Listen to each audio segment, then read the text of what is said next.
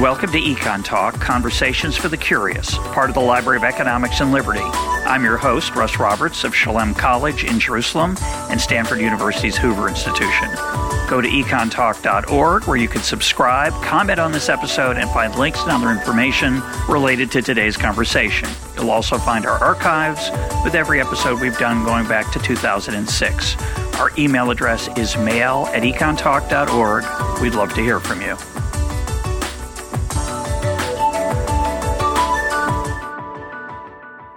Today is January 4th, 2024, and my guest is author Brian Klaas of University College London, where he is an associate professor of global politics. His latest book, which is our topic for today, is Fluke Chance, Chaos, and Why Everything We Do Matters. Brian, welcome to Econ Talk. Thanks for having me on the show. I want to remind listeners to go to econtalk.org where you can vote on your favorite episodes of 2023. Thank you. And now, Brian, you open your book with two remarkable stories. Uh, one is about Henry Stimson, and one is about yourself. Let's start with the Stimson story and how it illustrates the idea behind your book. Yeah, so the, the Stimson story starts with a vacation in 1926 to Kyoto, Japan. And it's a couple, uh, Mr. and Mrs. H.L. Stimson, who go on this vacation and just fall in love with the city. And uh, this is relevant because 19 years later, the husband and the couple, Henry Stimson, ends up being America's Secretary of War, who's overseeing the targeting committee, which is tasked with deciding where to drop the first atomic bomb to end World War II. And all of the generals, all the people on the targeting committee basically agree that Kyoto should be destroyed. But Stimson and his wife uh, like Kyoto. So twice he intervenes with President Truman to get Kyoto taken off the targeting list. And so the reason why, the, the immediate reason why the first bomb is dropped in Hiroshima is effectively because a couple that happened to be in the right place and right time 19 years later took a vacation there in 1926. And the reason I opened the book with that is because I think it illustrates how very small changes, decisions about, you know, where to vacation two decades earlier can cause the deaths of 100,000 people in one city rather than another. And that's the idea behind the book is that there's a lot of randomness, chance, chaos, and contingency that diverts our lives and our societies more than we often think it does. And uh, for completeness, because I found this also uh, quite interesting, uh, the targeting of Nagasaki, the second city that the atomic bomb was dropped on, uh, also had a, a, a fluke aspect to it. Yeah, so this is where the uh, the other city that was chosen for the the bombing on August 9th, 1945 was called Kokura. And the reason why the bomb ended up being dropped on Nagasaki instead was because of brief cloud cover over Kokura. So they thought there were forecast clear skies. They sent the bomber up. These brief clouds flit across at just the right time. It obscures the bomb site, and they don't want to accidentally drop, you know, the second atomic bomb in history not on the target. So they decide to go uh, to, to Nagasaki instead. And so, even in Japan to this day, people say Kokura's luck refers to unknowingly escaping disaster. And this is one of the other themes in Fluke is that we often think about the sort of chance contingent events that divert our lives or our societies a lot of the time we're unaware of them. And in Kokura, they would not have been aware until much later that their city was almost incinerated, except for a cloud. And now tell the second story. As dramatic as those are and thought provoking, uh, the second one might be even more so. Go ahead. Yeah, so this story starts in 1905 in a little farmhouse in Jamestown, Wisconsin. And it's basically the story of a woman who has four young children at home and and snaps. She has a mental breakdown. We'd probably call it postpartum depression today, but of course in 1905 they weren't making those diagnoses. And tragically, she decided to kill her four children and then take her own life. And her husband comes home uh, after a day on the farm and discovers his whole family dead, right? Uh, all, all four kids and his wife. And the reason I put this in the book is because this is my great grandfather's first wife and she remarried to what was my great grandmother. Now, I had no idea this story existed until I was in my 20s. And, and, my dad sort of sat me down and showed me this newspaper clipping. I mean, the headline was Terrible Active Insane Woman from the 1905 newspaper. And I had this realization, and maybe subconsciously, this is one of the origin stories of this book, but I had this realization that but for that mass murder, I don't exist, right? And not just that, but but I don't talk to you. You, you know, no one is hearing my voice unless there is this mass murder. in 1905. And so what I start thinking about, and this informs my social science research, but also my, my philosophy towards life and so on, is that you start to realize that when you actually unpick causality, there are just these series of things back and back and back in history that if they were slightly different, the world would be radically uh, and profoundly changed. And I am a living testament to that because the only reason I exist is because of a mass murder 118 years, 119 years ago uh, in Wisconsin. And I'm, what's the what's the lesson of that? You mentioned both social science and and your own life, and of course, the book is alternates between these two perspectives um, how we should look at the world, trying to understand it, which is the social science part. And then the second part is how should we live? And we'll be, I'm sure, talking about both those. But start with that. Uh, how should this affect the way we think about social science? Well, I think when you think about how we try to understand the world, uh, we model it right and and all of us started modeling it with this idea that we understood i mean it was obvious that this is not the real world this is a crude you know, sort of funhouse mirror reflection of it. And what I think has happened along the way is we've gotten so consumed with modeling that we've forgotten how reality actually works. And so when you think about trying to model, for example, why did the US drop the atomic bomb on Hiroshima instead of, say, Kyoto? If you were trying to identify variables in a model to choose, the vacation histories of various US government officials would be like 10 millionth on the list that would come to mind, right? I mean, it would be so far down the list. And yet, in that instance, it was the main cause. It was the main diversion at the last minute that diverted the bomb from uh, its intended target of Kyoto to Hiroshima. And the same is true, you know, when I think about my own life history. I think, you know, we have all these sort of neat and tidy stories we tell about our, our, our lives. You know, we make good decisions, we take credit for wise choices and so on and yet i think that not only do we sometimes lose sight of the fact that there's all these contingent moments that could have turned our lives differently but more profoundly than that there's unknown moments right? What I, I, sort of say the invisible pivots in life. And that's because until i was you know 20 something years old i had no idea i was the byproduct of a mass murder. And so i lived my life with that ignorance and that was fine. But it meant that you know i didn't understand the actual trajectory of my life history because i didn't have the information necessary. And so i think this is the kind of stuff where you know, when you think about social science and we try to understand social change, most of us are actually pretty good at doing this with our own lives, right? We think about those pivot points. We can't think about the invisible ones because we can't know they existed, right?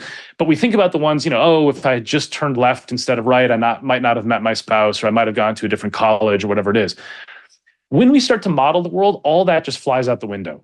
And it makes sense, right? It's a pragmatic choice, but I think it has reflected back on us a false image of how the world actually works. So the the idea of the book is to say, okay, if all these small contingent events add up to profoundly shaped society, profoundly different societies and also diverted lives, then everything that we do is constantly reshaping the future. And that's why the, the third part of the subtitle is why everything we do matters, because I believe that even these small chance and seemingly insignificant events do reshape history in profound ways. Well, let's think about the social science part for a minute. Uh, one conclusion you could draw from your book, and you, you mentioned this as a possibility to reject it, but it wasn't so clear to me why you do reject it. We can't really understand the world. Uh, one response to these kind of observations would be there's an infinite number of variables. we can never control for them statistically in any significant way, useful way, meaningful way. And there's an enormous random element in in both history and in our lives. And I think most of us would say that's true about our lives, but we have, I think, trouble, certainly as a trained social scientist in economics, it's troubling to think that while we know their models are simplified, and even sometimes to the point of being simplistic, the idea that we cannot understand the world because of its randomness, because of the influence of, of small things that are unobservable, does uh, suggest a very pessimistic view of social science. Now, you say explicitly, I think, in the book that that would be a wrong conclusion to draw. So, try to walk me through the that that nuance. Yeah, so I think that modeling is, you know, I agree completely with the statement that all models are wrong, but some are useful, right? But I think there's questions about whether there can be models that are harmful. So models that are useful are ones that are trying to tease about tease out aggregate patterns that may or may not hold true in the present moment based on past data, right? I think you get into trouble where you try to model the future from past data if the world has actually changed, right? The problem of non-stationarity, where you're actually modeling a different world from the one that the data you collected uh, previously existed. But I also think you get into trouble when you start to model things that are part of the realm of what uh, Mervyn King, the former governor of the Bank of England, calls radical uncertainty, where literally no matter what you do, you cannot understand it very effectively. And one example they use, which I, I, bring into the book, is you know whether or not uh, it's a good idea for Barack Obama to order the raid to kill Osama bin Laden in 2011. And the point was that all the probabilistic estimates, all the forecasts they could make, they didn't have the information they needed, which is was he there? Would the raid work? And would the Pakistani government attack the US special forces if they discovered them in time, right? And they had no there was no data points for this. It, it, had never happened before right? You could look at all the data from seal team 6's su- success stories in the past but that doesn't actually tell you anything you don't know already which is just they're very effective. But you still don't know whether it's a good idea to go there. You don't know if the guy's actually there et cetera. It's radical uncertainty. There's no information you have that can inform the choice. Now this is where i split the world into problems that are must answer problems from the ones that are need not answer problems right the must answer problems are you know you've got a health problem and you need to treat it because you're dying you can't just say throw up your hands and say oh it's radical uncertainty we don't know what this rare disease is let's just let you die the same way that you know obama had to make a decision but I think there are problems that we forecast, which we don't need to. I mean, why do we forecast what Burundi's economic growth is going to be in 2030? I mean, we don't know. It's impossible, right? And and I think what what is the problem with the latter kind of modeling is that it creates a hubris that I think is dangerous. Because when you reflect the world that is swayed by randomness, chance, and contingency back at you as this neat and tidy set of models, you start to think you can control it, right? Because if the world actually was five or six variables that create this causal outcome that you understand, then you're going to play with the world in ways that you sort of think you can control. And so, one of the aspects of why I'm writing this. One is just the philosophy of how the world works is interesting and important to understand. But in terms of pragmatic advice, it's to say, let, let's think carefully about whether we actually have reached our limits on some of these areas. And if we have, we should have less appetite for optimization, more appetite for experimentation, and more appetite for resilience, right? So it's just it's it's it's how you interpret the results of a more uncertain world that causes you to make wiser decisions and avoid catastrophe basically by by the hubris of certainty that's embedded in some flawed models. So i'm a big fan of hubris of uh, humility in the face of hubris and certainly humility about the um, reliability of empirical work. I mean you tell the rather remarkable story of the um, attempt to measure 76 teams were given the same data on the impact of um, what was it immigration on social support safety net programs uh, and whether, oh, right, excuse me, whether uh, the size of the immigrant population affected the political support for safety net uh, that would benefit immigrants who quote weren't like you, possibly. Um, it, tell what happened in that study. It's uh, I had not seen that. It's in 2022, I think. Yeah. So this, to me, I mean, I, I hope that more people come across this study because because of my book, but because uh, it's excellent, excellent research. And to me, this is the kind of study that should have the the ripple effects that the replication crisis had, uh, you know, a little over a decade ago. So basically what they do is they send out 76 research teams who are not in communication with each other they give them the exact same data they say here's the data to work with and we want you to answer this empirical question of does an increase in immigration basically cause a change in support levels for the social safety net now, what they found, all these different teams use different methodologies. They tr- they plotted every single choice they made methodologically, said exactly what they were doing, et cetera. But they didn't communicate with each other, so there's no group think. Come up with 76, 76 different ways to model the data. And what they found was about half of the teams, roughly speaking, found a null result, no effect, right? Or at least they could not discern an effect statistically from the data. Roughly a quarter of the teams found a positive effect and roughly a quarter of the teams found a negative effect, both of them being statistically significant. Now, this shakes my faith in social science profoundly because the problem sure. is that normally when social research is done, one team does this and they pick their own data right they're not they're not taking data that's ready made and, and sort of hand fed to them they're, they're making choices already about which data to use what to include and what not to But when they had the same data, there was still almost an even split between positive and negative results on this. And most of the time, what would happen is if you got a null result, a lot of people would not publish it, right? Publication bias is a real problem if they got a positive result, they would publish it and it would become the accepted wisdom if it was in a top tier journal that there was a positive effect. If they got a negative result, they would publish it in a top tier journal and there would be the accepted wisdom that there was no there was a negative effect. And then there might be years upon years where not only was this viewed as settled research, but that people made policy based on it, right? And then at some point somebody else would come up with a new study, probably using different data and maybe get a different result. And so, you know, the universe of uncertainty paper, which is what this one is called, to me, it signals what I call the, the hard problem of social research that even when you control the data, even when you try to plot the methodological choices and, and try to keep them in the realm of responsible methodologies, you get a scattershot result. And, you know, that worries me. It's something where I think we, it, it shakes the faith that we should have in the idea that a single study can establish definitively whether something is true or false in, in social dynamics. Or five studies, if they all happen to be agreeing and they all happen to be on one of those yeah. quarter that found one side or the other.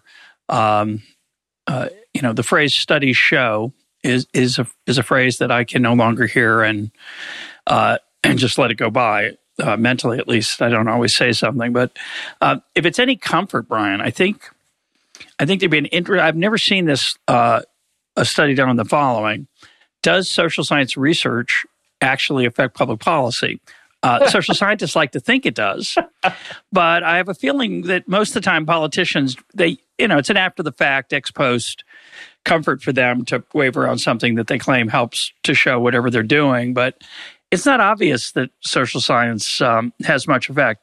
Now, I don't think that's literally true. Um, uh, Keynes' famous quote about uh, uh, listening to Mad Men is, is, I think, relevant. I think there are every once in a while intellectual movements and uh, and books and insights that that do affect the course of the world. But sometimes I I think we're just over here in this sandbox over here. This group of, of young children of an older age uh, playing with uh, statistical packages. So it's it's it's I share your unease that this can lead to overconfidence about the impact of, say, X on Y, but maybe it's not as big as we worry about. I think that's definitely true, by the way, for my realm of political science. I don't think I don't think that we sway policy as much as we like to pretend we do. And, and I think some of that, by the way, is because of some of the flaws that I suggest. I mean, I think there are some aspects of social science that could be improved, and if they were, then maybe people would put more faith in our in our research. But you know, it's it's still very worthwhile to do. I'm not trying to say we throw the baby out with the bathwater. It's still worth uh, trying to understand the world, and social science is our best tool to do that. So, you know, even though I have what I think is rather provocative t- chapter title, "The Emperor's New Equations" for that uh, that chapter, I actually very much believe in the mission of social science. I just think that we need to improve how we do it. Yeah, I'm more cynical than you, but that's okay. We'll save that for another conversation. Um, talk about one way to organize one's thinking about this that you use is, which I really like, is contingency versus convergence. So talk about those two terms and uh, how they uh, illuminate these these issues. Yeah, so one one of the joys this this book has been was so fun to research because I, I really went down the rabbit hole of evolutionary biology, which is it's a historical science. I mean, it it shows us how change happens over time and how trajectories shape future pathways. And so the contingency versus convergence are very easy to understand in evolutionary terms. The best example of contingency is the asteroid that wiped out the dinosaurs and gave rise to the mammals, right? Because if the asteroid had been delayed by a few seconds, you probably wouldn't have had the mass extinction event of the dinosaurs. Mammals might not have become dominant, and humans probably wouldn't exist. So, a span of a couple seconds, uh, you know, 60 plus million years ago, is the re, you know if if that had been different humanity probably wouldn't exist so that's contingency it's where very small changes can create profound effects Convergence is the sort of idea that things happen according to patterns that are relatively stable and ordered because there are pressures on them. So, in evolutionary terms, for example, I, I love this, this example. Um, if you look at an octopus eye and you look at a human eye, they're extremely similar. And they've been evolving on separate lineages for the better part of 400 plus million years. And the reason that happened is just because there's only so many ways that vision can work. And the human eye is one example of a very effective way that vision can work. So when nature accidentally stumbled across this, this sort of solution to a, a problem of how to navigate the world, it stuck. And so con- convergence is basically the sort of more ordered viewpoint of the world. And I think, by the way, that social science mostly lives within the convergent uh, worldview. And contingency is the worldview that small changes can throw things up that that radically divert history in the course of of human social change and so on. So uh, I also like to use it in our own lives, right? So con- contingency would be the idea of like a snooze button, where you decide, you know, it's a it's a Monday morning. You you you're tired. You slap the, the snooze button and sleep for five more minutes. If your life unfolds basically the same way as it would if you didn't hit the snooze button, then that would be a convergent pathway, right? It, it didn't really matter. If your life changes because you get in a car accident, for example, or you know something shifts, or you avoid one. Yes, exactly, exactly. So that's a contingent event. So it, it's a bo- it's in a framework that's both applicable for our lives and for our societies. I thought the um, you have a really nice example in there the book about thinking about history, and we can think about you know fundamental trends that are inexorable, or whether individuals through their own actions uh, can offset those trends or create different ones. And you have this thought experiment, which um, is thought it's not yours. It's um, it's a thought provoking though thought experiment of if you could kill Hitler as an infant, would you? And uh, so talk about why that's trickier than it might seem. Yeah, so th- this is like you know philosophy 101. There's this sort of question of you know would you would you kill baby Hitler, and it, it's supposed to be a thought experiment to figure out your views on utilitarianism. Um, you know, w- would you kill a baby in order to save millions of and millions of people?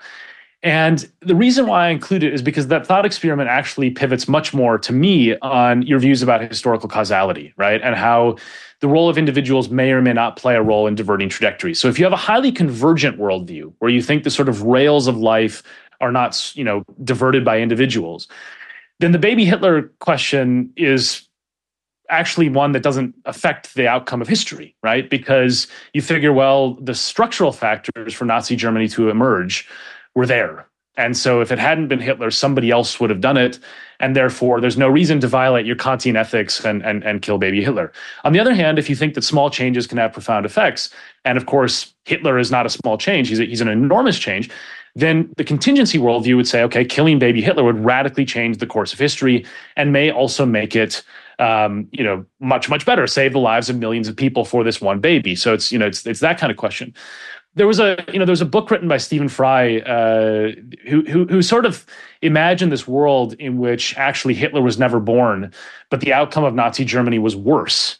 Right now, this is very hard to imagine, but the the premise of the book is that the person who ends up becoming the leader of what was effectively you know a Nazi style regime was actually more disciplined than Hitler, and so they acquired the atomic bomb sooner, and they won the war right? So the, the the point that I'm bringing in is not to comment on the the various you know virtues of of killing or not killing baby Hitler. It's to say that the way that those questions actually should pivot in our minds is based on whether we believe that individuals drive history or whether trends drive history. And I, am of the view that individuals can very much drive history because I think much smaller effects change history, as you see with the Kyoto and Hiroshima example. So surely, if a different person was in charge, I do think it would divert history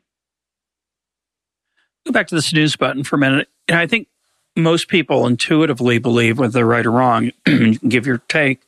Most people intuitively believe that snooze button type things rarely derail the, the path of my life. Sleeping in for a few minutes here or there, uh, stopping to eat at the buffet rather than having the sit down dinner I was planning, um, having a, dr- uh, not sure whether I should have a drink before I go to bed, a scotch, so I had one one night, not in another. Maybe I wake up with a slightly thicker head, foggier morning the next morning, and it's of course possible that because of that, my presentation is awful, and I get fired.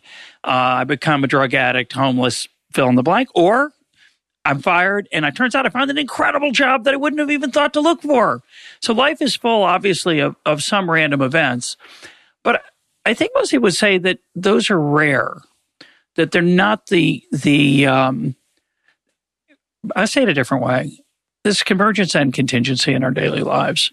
There are many broad patterns that that persist regardless of small choices or inter- interactions we have with the world or with others, and um, there's many that are serendipitous, both for good and for bad, and we don't know what those are. Yeah. So uh, basically, I, I mean, I, I, I agree with you that most people think about the world this way, right? And the way that I would sort of counteract that is by bringing up. I, I have this in the introduction of Fluke, but it's it's this it's this example where I say, you know, everybody sort of intuitively accepts this notion that if you were to travel back in time, you know, don't don't change anything, don't squish the wrong bug, you know, be very careful because you might accidentally change the future in such a way that you get deleted out of the the present, right?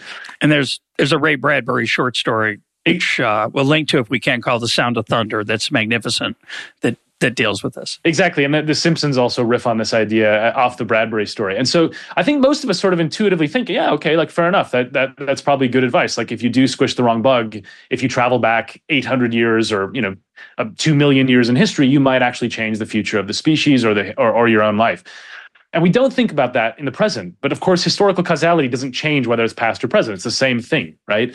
So if, if squishing a bug in the past can divert the trajectory of history in the future, then surely squishing the bug in the present can divert the future as well. Now, what I would say in the more realistic world of our lives is that we just simply are blind to this. I mean, I, I think that you're right that it's very hard for us to discern these, and our brains have evolved to make pattern detection the prime aspect of what we do cognitively. So we overlook a lot of this stuff. But I, you know, just examples like I, have had situations, I'm sure you have, where somebody makes an offhanded remark that stuck with me, either a profound witticism or, you know, sort of a cutting jab that really made me feel bad, right? That person has no idea what it's done, but maybe it put me in a bad mood. Maybe then I snap at somebody else, right? There, there's there's ripple effects that happen even on the tiniest things.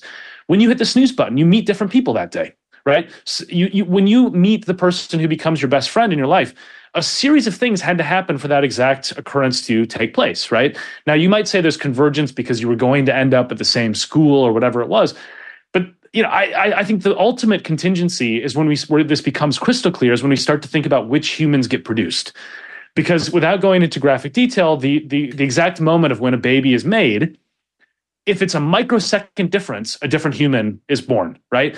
And so it's obvious that in that day, even slight variations are going to affect which person is born. But if you keep going back why do you end up on that exact date in that exact situation? Well, it's a series of events that each have you know, an infinite regress basically back to the beginning of your life. So my view of, of historic causality is actually that ev- when I say everything we do matters, I'm not trying to make some like cute statement about like, you know, we should care about ourselves. I, I'm I literally think that everything that we do affects the shape of the world in some way. We just are, we're blind to how it's diverting um, the future of, of, of our trajectories. And I think that's a very beautiful idea. Of course, most of the time we don't know what that direction will be. Yeah. Uh, if if I'm having a bad day and I struggle to overcome it, and I fail, and I snap at someone, that puts them in a bad mood, and that has those ripple effects you're talking about. And it is possible that by snapping at them, I cause them to reflect on their own lives in a positive way. But most of the time, we would argue that that's bad. That snapping at people, being rude, arrogant, pushy, obnoxious, self centered is bad for those ripples. Those ripples are that produces bad ripples. Uh, the the the challenge, of course, is is that many of these small things and that that do make a difference, we don't know how they make a difference. So the snooze button is a good idea. You know, whether I push the snooze button, I, if I if I push it, I may meet encounters, better maybe a better word, different people along the way on my say bus ride or walk to work or whatever thoughts I'm going to have and so on are all going to be different. It might be good, they might be bad. I have no idea. It is a bad idea to push the button eight times every morning because you'll eventually waste large chunks of your life, uh, maybe, and and maybe lose your job if you're constantly late. But I think I would want to make a distinction between things that where the because we are all connected, um, I, I, have an idea of causation, even if though it's imperfect. As I said, sometimes my what seems like good behavior could lead to bad outcomes or vice versa. But most of the time, I have a theory about those ripple effects, and many times I don't. And the ones that don't are relatively, I would say, they have impact, but they don't guide my life because I can't I can't anticipate them. Yeah, so that, that's a perfect encapsulation because I think you have to differentiate between how the world works and how we should live within it, right? So I think that how the world works shows that these ripple effects are interconnected. And this means, and, this, and I find this a profoundly moving idea, that uh, all of our best moments in life are inextricably intertwined with all of our worst moments in life. And the way I explain that is to say, I am quite literally the byproduct of a, a gruesome mass murder, right? One of the most horrific things that happened that year in Wisconsin, you know, this, these four young children, everything good in my life is directly derived from that. Uh, every, my life is directly derived from that. Every positive impact I've made is directly derived from that. So this horrible event had these consequences that I find subjectively very, very positive, right? Now, that doesn't mean you should go out and mass murder people and hope that it produces good effects, right? So, so because there's no way to anticipate the invisible ripples, we should live according to basically a code of ethics, trying to be decent to each other.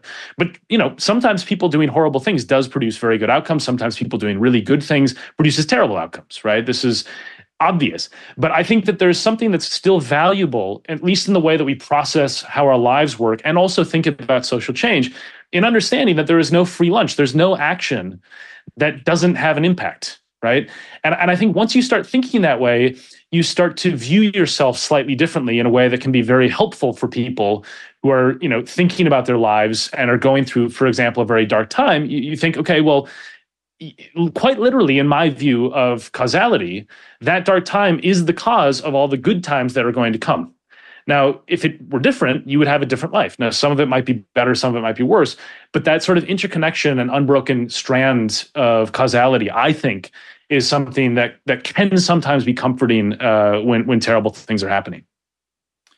Well, you have a concept you uh, mentioned.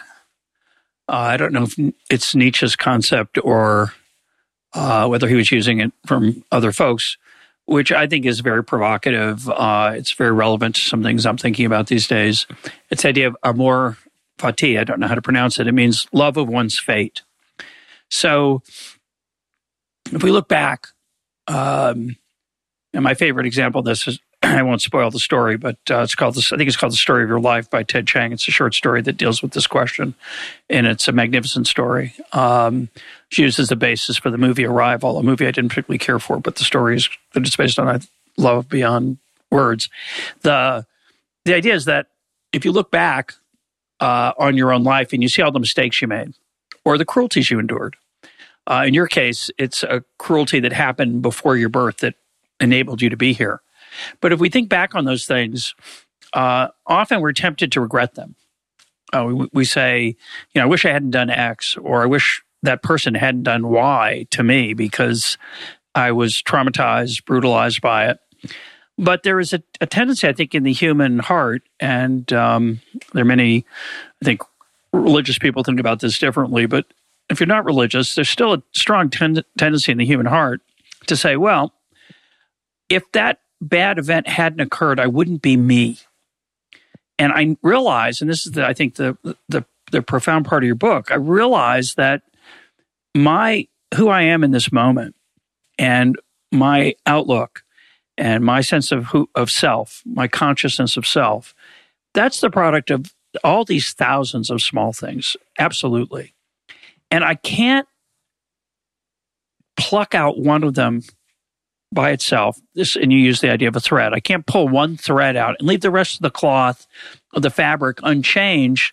So I just didn't have to suffer uh, from that moment, say, of humiliation in, in seventh grade or the the uh, terrible decision I made to do X Y Z on vacation that that that caused me weeks of pain and I lost a, a friend, et cetera, et cetera.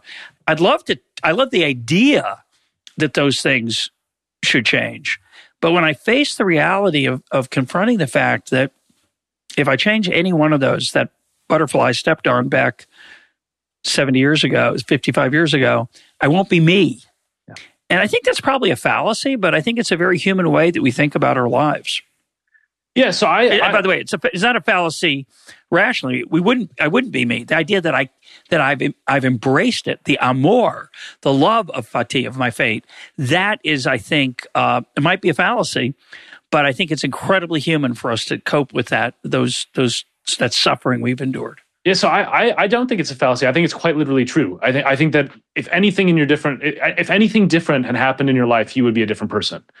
And I think well, this is true. this is it's applying chaos theory. Uh, you know, it's not it's not to say that you'd be a completely different person. It's not like you you have no genetic makeup, no you know sort of character or personality, but some things would be different about you, and you would be different in this moment, right? And this is just, I mean, to me, it's just ap- applying chaos theory to humans. I mean, chaos theory is a pretty effective, you know, uh, and and validated scientific um, theory that shows that many complex systems, which I would include, uh, you know, the human mind as well as human society, are sensitive to initial conditions, and, and slight changes in those initial conditions going forward in time can uh, create profound effects. The, the, origin of chaos theory is the weather, and of course, we intuit this when we think, "Why isn't the weatherman making a forecast, you know, ten days in the future?" It's because tiny fluctuations can create totally different weather systems. I think that's the same for humans, right? And I think actually there's a difference here between what's socially useful in a sort of aggregation and what's individually useful for processing uh, you know terrible things that happen to us. So i think you're right that it's quite literally true and also that it's a coping mechanism to confront terrible things by understanding that they make you who you are. But I, I actually believe this scientifically is a literal truth right? Now on top of this there is some social usefulness to regret. Because when we do stuff that inflicts pain on other people when we feel bad about it that's socially useful. Now of course the fact that we did that does make us who we are. That's it's unavoidable. There's no way where you can rewind your life and, and delete that little bit of your of your history. And it then causes you to behave better in the future because you feel you internalize that regret and then it changes the way that your neural network processes new information. And then you behave differently the next time that you encounter someone. Maybe you're a little bit kinder right? So i, I think there's a, a, you can have a parallel idea at, in your head at the same time that yes, it's actually useful to go back over your life and think about what could have been different, what could have been better as a thought experiment, because that allows you to adapt and be more proactive in terms of making decisions that you're more happy with over the long run. But I also think it, it's not a fallacy to, to use it as a coping mechanism because it is quite literally true. I mean, I am the byproduct of everything that's happened to me. And this is partly because I'm, you know, I, I believe that my mind is basically a physical object. I don't believe there's a difference between my mind and my brain. So if that's the case, then every single thing that has affected my brain structure is every experience I've ever had. Uh, and therefore, if I hadn't had some of those experiences, my brain would process the world differently and I would behave differently. Yeah, just to be clear, I, first of all, I think I used to agree with you about regret. I don't believe that anymore. Um, I don't, although I think regret plays an important role in potentially affecting our behavior. I think it's very difficult for our brains to process regret in that thoughtful way. Hmm. And I, am not sure uh, that regret is um, is that helpful in helping me be better in the future. Put that to the side for a minute. I just want to make clear what I meant when I said uh, it's a fallacy. Hmm. If some of the bad things that I did or that happened to me were pulled out of the um, the fabric, I would be a different person and I love who I am. But I'd also love who I am if I were a different person. That's all I meant. That, sure. And I might be yeah. even happier. Um, and I think it's interesting your example of um, there's a long chapter in your book on free will, and I told you before we started recording we probably wouldn't talk about it because we'd already gone in in great depth with Robert Sapolsky on it. But there's a it's a fascinating parallel between a William James essay and and your origin story. So William James's defense of free will, he he talks about a horrific murder, and he says, "Do we really believe that that murder, uh, that the world would not be a better place if that murder didn't happen? Is there any possible way?" Uh, for that murder not to have happened, wouldn't the world be a better place? Now, it turns out, of course, he, he understands that it many, many other things would then happen that might be good or bad. In your case, you seem like a fine fellow, Brian. I'm glad you're here. But but I, I think the first wife of your great grandmother or grandmother? Yeah, my great grandfather. Yeah, yeah. Yeah, it would have been a better thing in certainly in a utilitarian sense. Sure. On the surface, we have to be careful because if those four children had lived, one of them could have grown up to be Hitler. You know, it, the world's complicated. we can't reliably say that. But I think our sense of morality, this is James's point, is that if we can't judge that, if we can't, James is saying, we have to be able to say, all of us desperately want to say, I would prefer a world where that didn't happen. And the alternative view is to say, well, it's all, it's all uh, determined that nothing could freely change anything. And so we want to live in this world right now that, that has many beautiful things and some not so beautiful things. We have to accept all the mass murders of the past, all the cruelty of the past, and all the good things of the past. But I think the idea that um, that that there are some bad things that happen uh, is important to say, and I and I know you don't. I know you agree with that, so mm-hmm. I'll let I'll let you say it. Yeah, no, I mean, I, this is the kind of thing where uh, you, you can't, because you can't know the ripple effects of any individual action, the only rational way to live is to try to be as ethical as possible. Now, the question about free will is is more of a question of where does the cause of those events come from, right? So it's like whether I am able to freely control my my mind separately from my brain. That's a question about causality and free will and the sort of dynamic nature of of matter, right? But it doesn't change how, because I don't know the answer to that question, then I should try as best I can to behave in an ethical way. I mean, I, I you know, I agree. I agree basically with Robert Sapolsky's viewpoint on this. I, I, I don't believe in free will, um, and I'm I'm a hard determinist in this sense. But I don't think that it actually pragmatically affects the ways that we should think about our own lives because we just simply can't know. It's it's more to me. It's more of a question about what is the ultimate origin of human behavior, not what is the right kind of human behavior, right? And the right kind of human behavior is obviously extremely uh, ethical. now, I one of the things that I think just to pick up a, a thread that we were talking about before that relates to this you know, when I was talking to, uh, whenever you write a book, you kick ideas around with smart people. And I was talking to a historian about the Hiroshima, you know, uh, and uh, Kyoto example. And what he said to me was, he's like, yeah, but like the war was going to end anyway, and the U.S. was going to win anyway, right? And it relates to this idea about the unknown effects because what I said to him was, I was like, yeah, you're right. Like they would have bombed Kyoto, the U.S. still would have won the war, etc. But the world doesn't have categories with binary outcomes, right? So what the way he was thinking was like the effect of that action was indifferent because the war still ends. I say, yeah, but if 100,000 different people die, and Kyoto no longer exists and Hiroshima does, Japan is going to develop differently, right? Like people who go to Kyoto now, who have been, some of your listeners probably have been to Kyoto, they wouldn't go, they wouldn't have gone there. They might have gone to a different city, right? So like the the the, the idea that there's like these categories of change that we impose on the world, like did the war end in the way that we expected or not?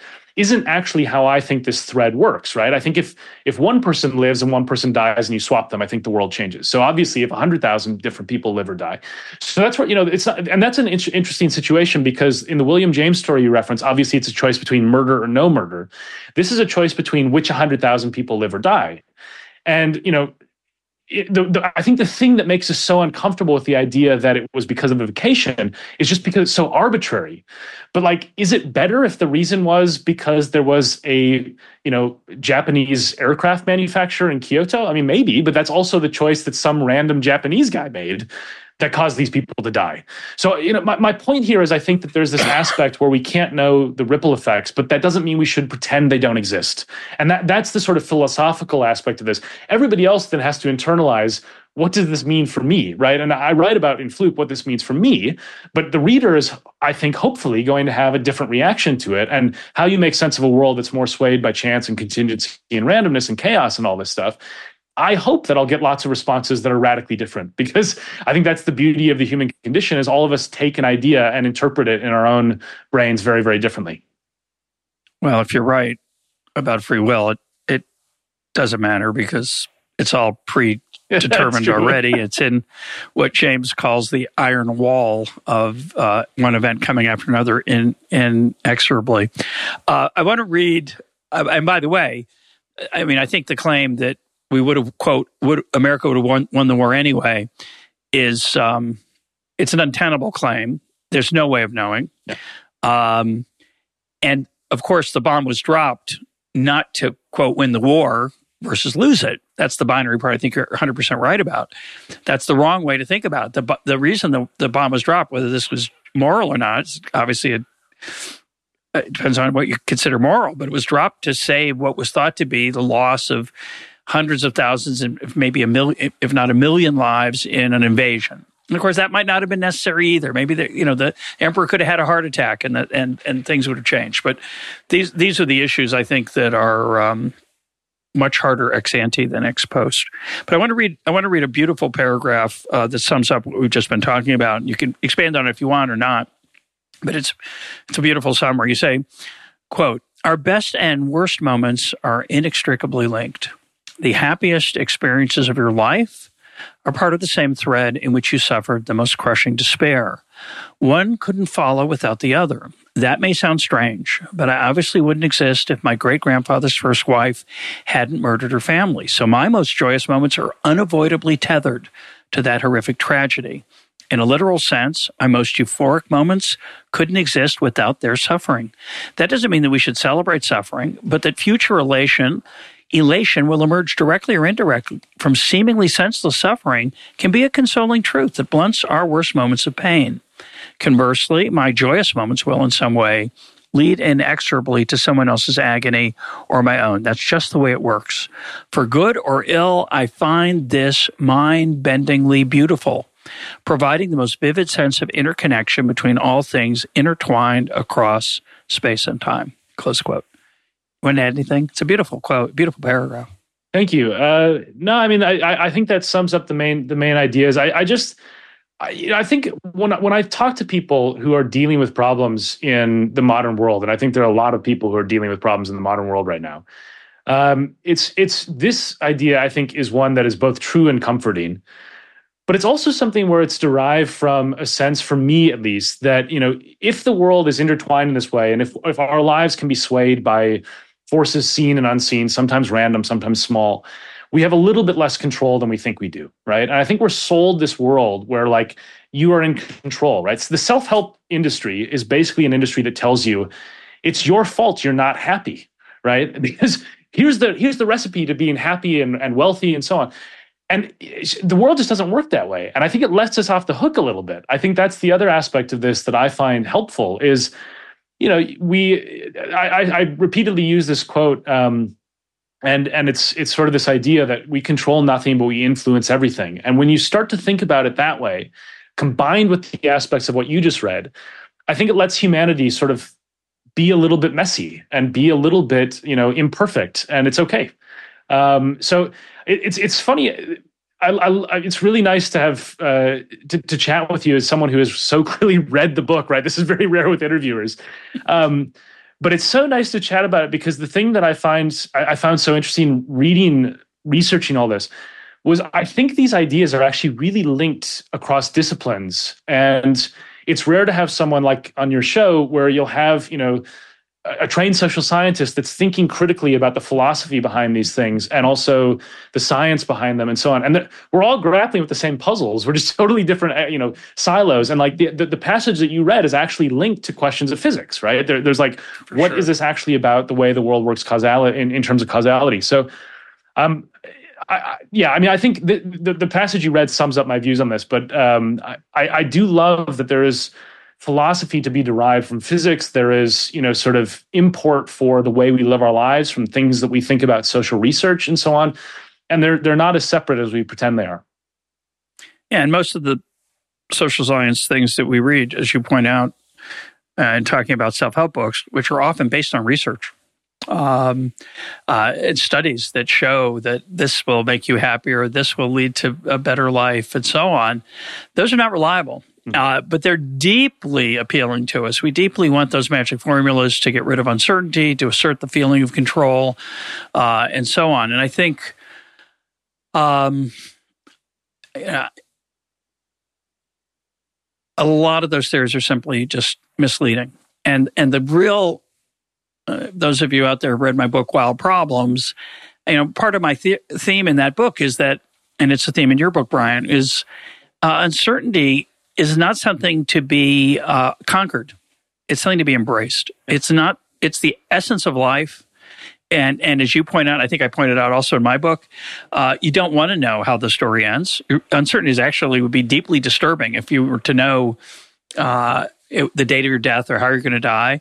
Uh, there's an EconTalk episode about that. I've forgotten who it was, um, but th- that's that's deep. Uh, it's um, Michael Blastland is the guest, so th- that would be deeply disturbing. And yet, we're constantly trying to overcome this unease that we have at, at being unable to control things. So, uh, I think the lesson for how to live, I think I know what the what the answer is. It's not an answer that's easily accepted. I think for us as human beings. So maybe talk about that a little bit. Yeah. So in addition, I, I, completely agree with everything you said. But in addition to that, I think we also don't know what we actually want necessarily, right? What I mean by that is not to sort of, you know, suggest that people can't understand themselves, but rather to say that sometimes forced experimentation in a world of uncertainty is a very good strategy. I think this is true, by the way, in, in business and economics, but I think it's also definitely true in people's lives. And one of the examples um, that that's Tim Harford uh, originally popularized this, but I think it's just a beautiful example is the story of Keith Jarrett and the rickety piano. And basically, he comes to the Cologne Opera House you know for this packed crowd to play and they've screwed up the piano order. And so there's no there's no like grand piano for him. There's just this like practice piano that's really terrible and as a result he has to play the concert on it but he adapts himself to the piano changes things a little bit you know plays with it basically experiments and this is the best selling jazz album of all time because this unexpected forced experimentation actually produced something really beautiful and the same story is the, the, story right before that in the book is about the um, the London tube strikes, where they have this sort of all of a sudden the you know the, the way that you get to work is shut down for a day. And when they when economists tracked mobile phone data, uh, geolocation data, they found like five percent of commuters who had to choose a different route because of the strike stuck with the new path after the strike, which which suggests they had found either a better option, may not have been faster, might have just been more pleasant, um, maybe they walked instead of taking the tube the next time, et cetera.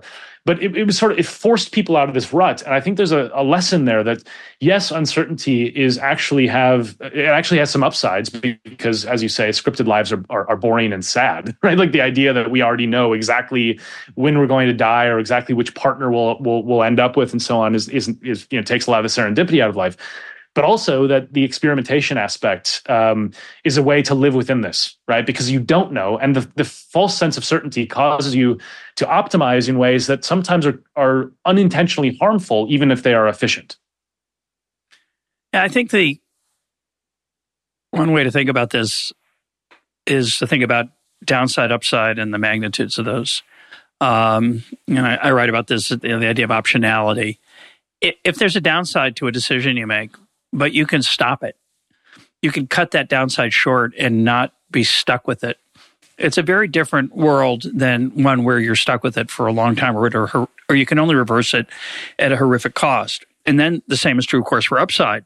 Many of the decisions we make, upside's very small, very limited, it might be unlikely.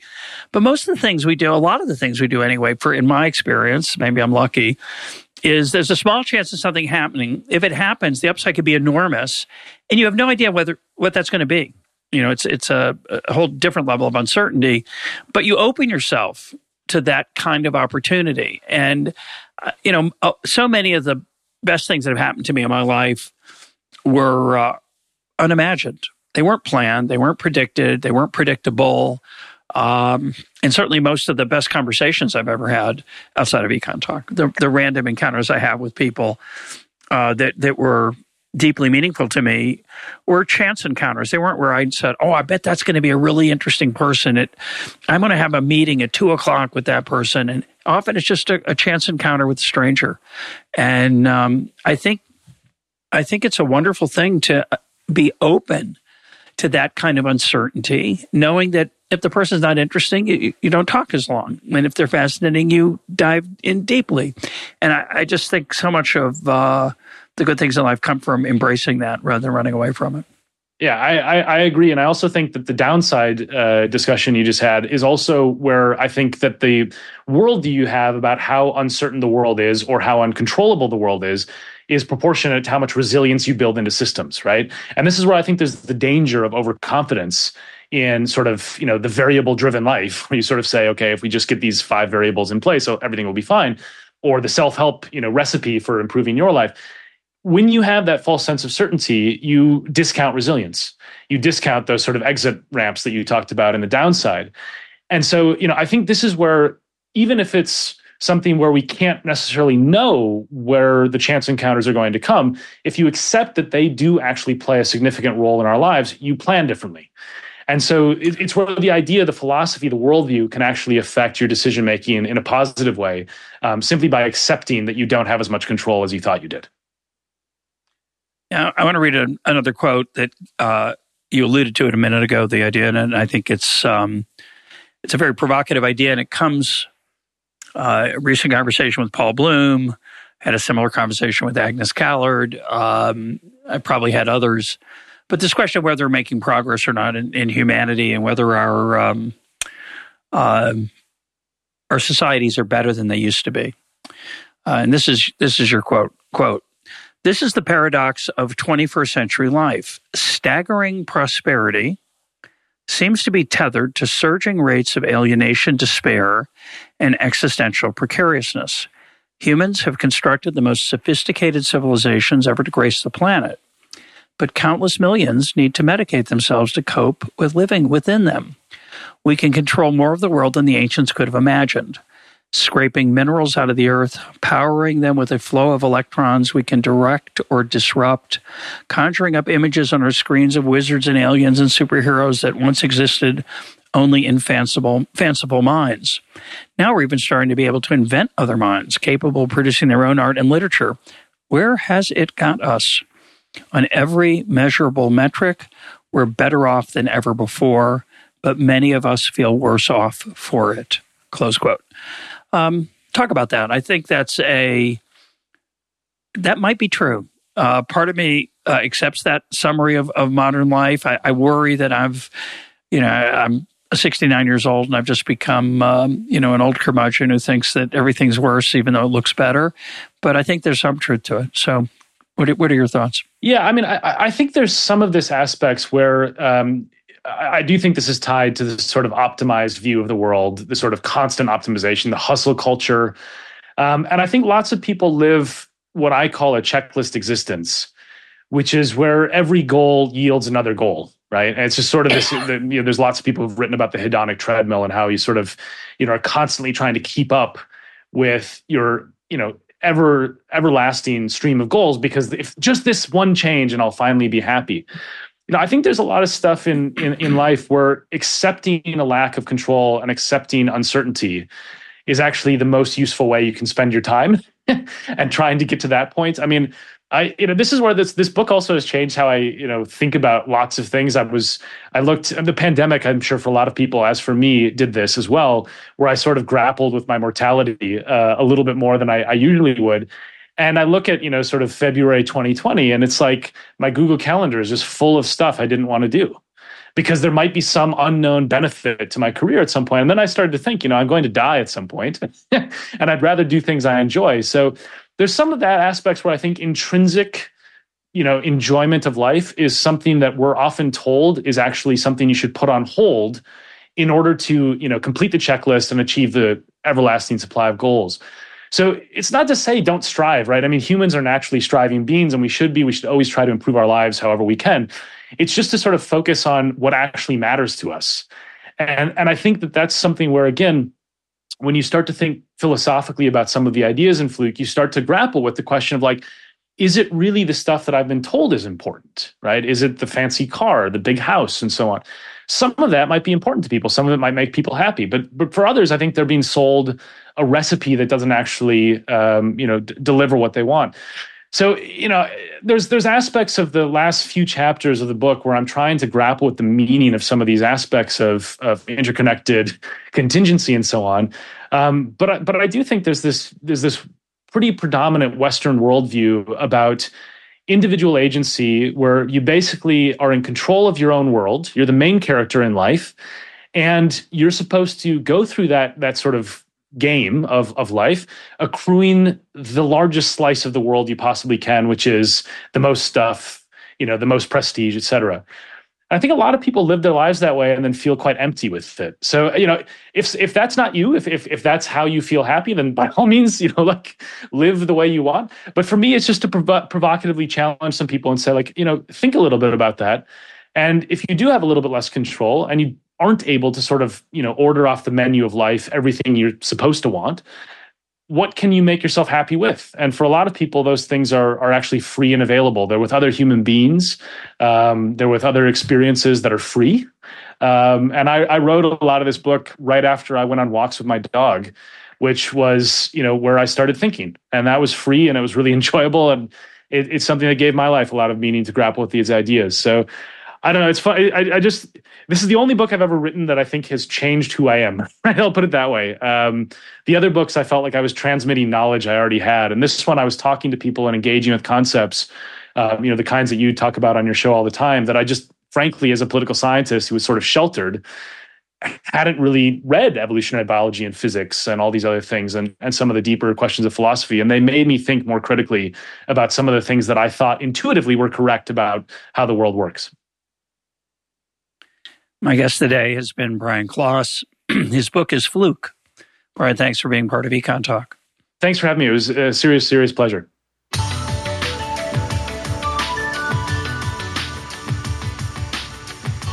This is EconTalk, part of the Library of Economics and Liberty. For more EconTalk, go to econtalk.org, where you can also comment on today's podcast and find links and readings related to today's conversation.